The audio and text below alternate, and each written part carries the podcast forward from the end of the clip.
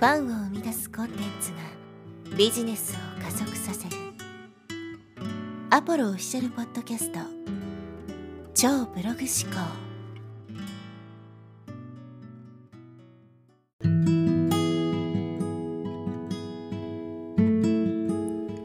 こんにちはアポロです。今日のテーマはですね知識よりも知恵という話をしていきます。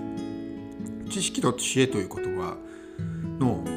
明確な定義に関してはですねちょっとまあ辞書とかで調べる必要があるかと思うんですけど、まあ、僕がですね考える知識と知恵の違いっていうことについて、えー、お話していきたいと思います。で知識よりも知恵を磨けという話ですけど、まあ、一般的にですねこう知識を身につけることが重要だっていうふうに、まあ、言われてるんですよね。で知識を、ま、身につける必要があるっていうのはもちろん当然ではあるんですけど知識だけではうまくこう結果につながらないことってよくあるんですね。いわゆるまあノウハウコレクターなんて揶揄されることがありますけど知識はいっぱい持ってるけども全然成果が出ない人のことをまあノウハウコレクターといって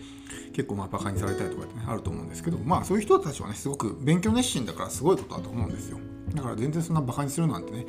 とんでもない話でね、称賛すべきことだと思うんですけど、まあ、大半の人がね行動しないっていう中勉強熱心に、自分の人生を変えるために一生懸命頑張ってるわけだからもうそれだけでも十分すごいことなんですけどあのまあこの知識だけではですねなかなかこう成果が出ないとかあるいは成功をつかむことができないっていうことなんですけどこれを気づいてないとなんかこう知識ばっかり身につけて頭でっかちになってしまうってことがあるので今日はですねそれについてちょっとお話ししていきたいと思います。で知識というのはですねあくまでもツールに過ぎないっていうことをですねまず最初にお伝えしておきたいんですけど知識を身につけてもそれをどう自分で生かすのかってことをですねちゃんと考えないと宝の持ち腐れになるというか、まあ、ツールですから使わないと役に立たないわけですね。まあ、分かりやすい例で言うと英語なんてありますけど英語なんてまさにその典型例なんですね。単語はいっぱい知ってるし文法も知ってるし、ね、いろんなこう表現とかイディオムとかそういうものを知ってるけども実際会話では全然使ね喋れませんみたいな人っていっぱいいると思うんです。読み書きの英語はめちゃくちゃできて TOEIC 例えば900何点とかってあるけども実際外国人と英会話になるともうほとんど喋れないみたいな人っていうのは要するにツールばっかり増やしてそのツールの使い方を理解してないわけですね。だからツールがいっぱいあっても結局それを使いこなすことができなければ意味がないわけです。でこの知識っていうのはツールなんですけどこの知識と知恵ですねっていうところの違いを、まあ、僕なりの定義ですけど、ね、お話ししていきたいと思います。で知識っていうのは基本的にこう自分の外側から入ってくるものですね。知識が自分の内側から湧いてくるってことはないと思うんですよ。で知恵っていうのは自分の内側から湧いてくるもの。基本的にはね。でどういうことかっていうと知恵っていうのはですね自分の頭で考えるってことが大事なんですよ。これがその知識と知恵の一番大きな違いかなと思います。知識っていうのは単純に何か教えてもらったことを覚えるとかっていうだけでいいんですね。インプットだけでいいんですけど知恵っていうのはですね例えばうまくいかない局面に遭遇した時にですねどうやったらこの問題をね乗り越えていけるだろうみたいなふうに考えるんですね。でその時にいろいろアイデアが自分の内側から湧いてきたりするんですよ。でそれが知恵と呼ばれるものですね。で成功をつかんだりとか何か問題をね解決したりっていう時はこの知恵が重要になってくるわけですね。で知識は知恵の一部でもあるんですよ。自分が得た知識をどうやって生かすのかってことが知恵につながるわけなのでまあ、えー、知恵というのはですねまあ知識というのは知恵の一部でもあるということです。なんで、えー、知識を増やせばねこう問題が解決するかっていうとそういうわけじゃないってことをまずね覚えておく必要があるかなと。でこの自分の頭で考える力を身につけるっていうのはすごく重要で結局ですね何て言うんですかねこう人それぞれ人間って違うと思うんですよね。だからこうすればうまくいきますよみたいなのって世の中にあると思うんですよ。でもちろんそれがですねその方法をとればうまくいく人もいると思うんですけどそれってやっぱりねその個人を見てないわけですよ。わかります？その例えば今の時代だったらね YouTube の動画編集やれば儲かりますよみたいな発信してる人いると思うんですけど確かにそうかもしれないけどもそれって適性をまあ完全に度外視してるわけですね。例えば僕とかも動画の編集なんか一切興味ないしおそらくやってもね人並み以下しかできないと思うんですよ。僕デザインとかそういうのすごく苦手だからそういう人間がやってもまあ人並み以下のパフォーマンスしか発揮できないわけですよ。だからそういう何かをやったらねうまくいきますよとか稼げますよっていうのは完全にその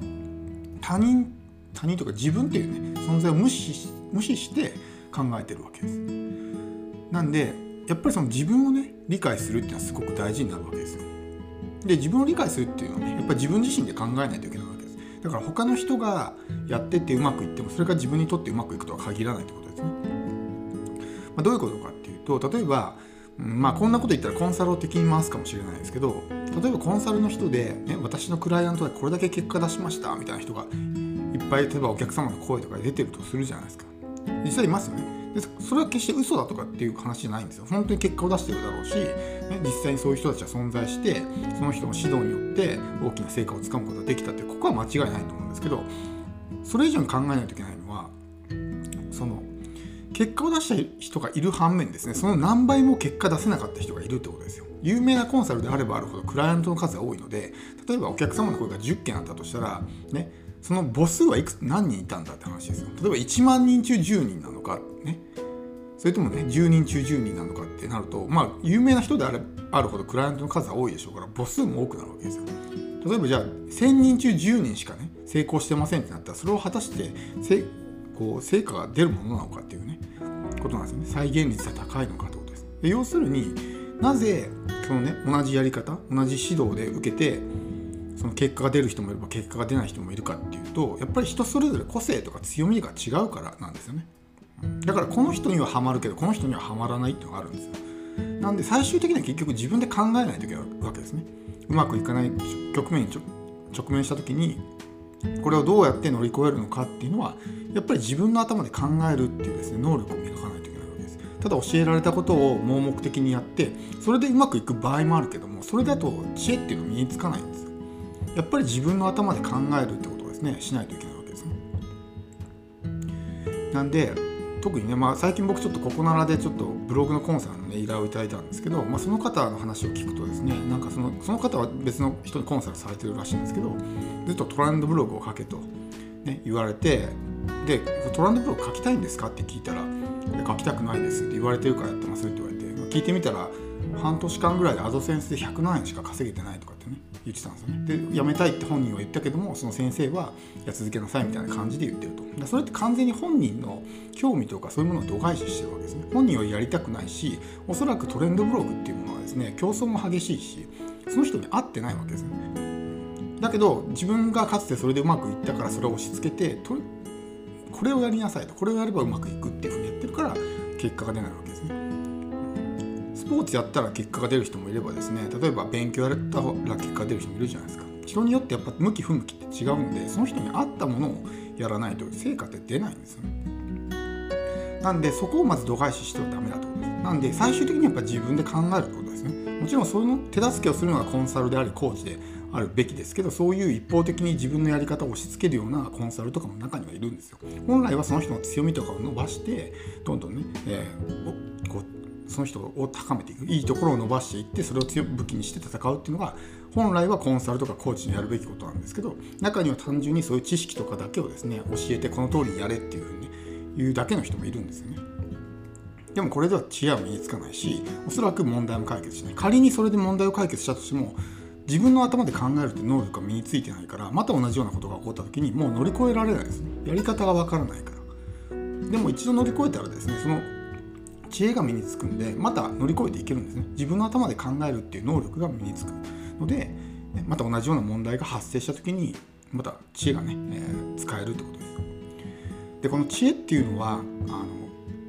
勉強するものじゃないです。勉強して身につくものじゃないですね知恵っていうのは。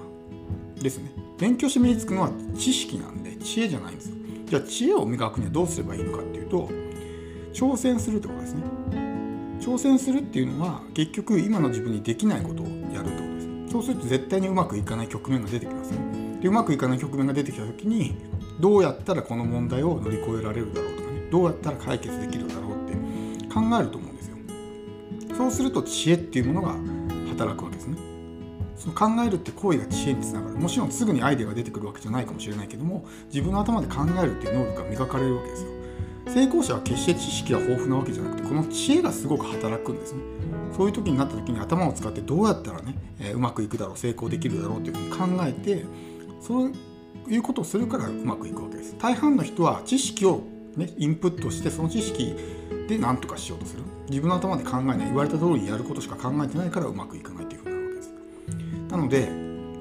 挑戦するってことですね。そうすると自然と知識が身につきます。必ず壁にぶつかる時が来るんでそうするとどうやったら乗り越えられるだろうって考えるんでそれが知恵につながるということです。逆にその自分にできることしかやらない人挑戦しない人っていうのはいつまでたっても知恵が身につかないんで何か大きなトラブルがバーンと発生した時にもう乗り越えられなくてバタンと倒れちゃうんですね。例えば今みたいなコロナのような状況の時っていうのは、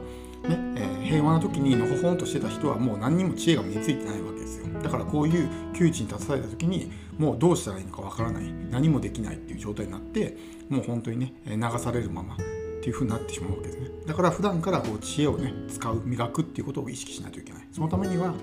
今の自分にできないことに挑戦する。そして壁にぶち当たった時にどうやったらね乗り越えられるだろうって考え続けるということですね。そうするとそれが知恵を磨くことにつながるので是非ね、えー、やってみてほしいと思います。今うまくいかなくてもそれはですね必ず自分にとって財産になるんで諦めることなく考え抜くっていうですねことを続けてほしいと思います。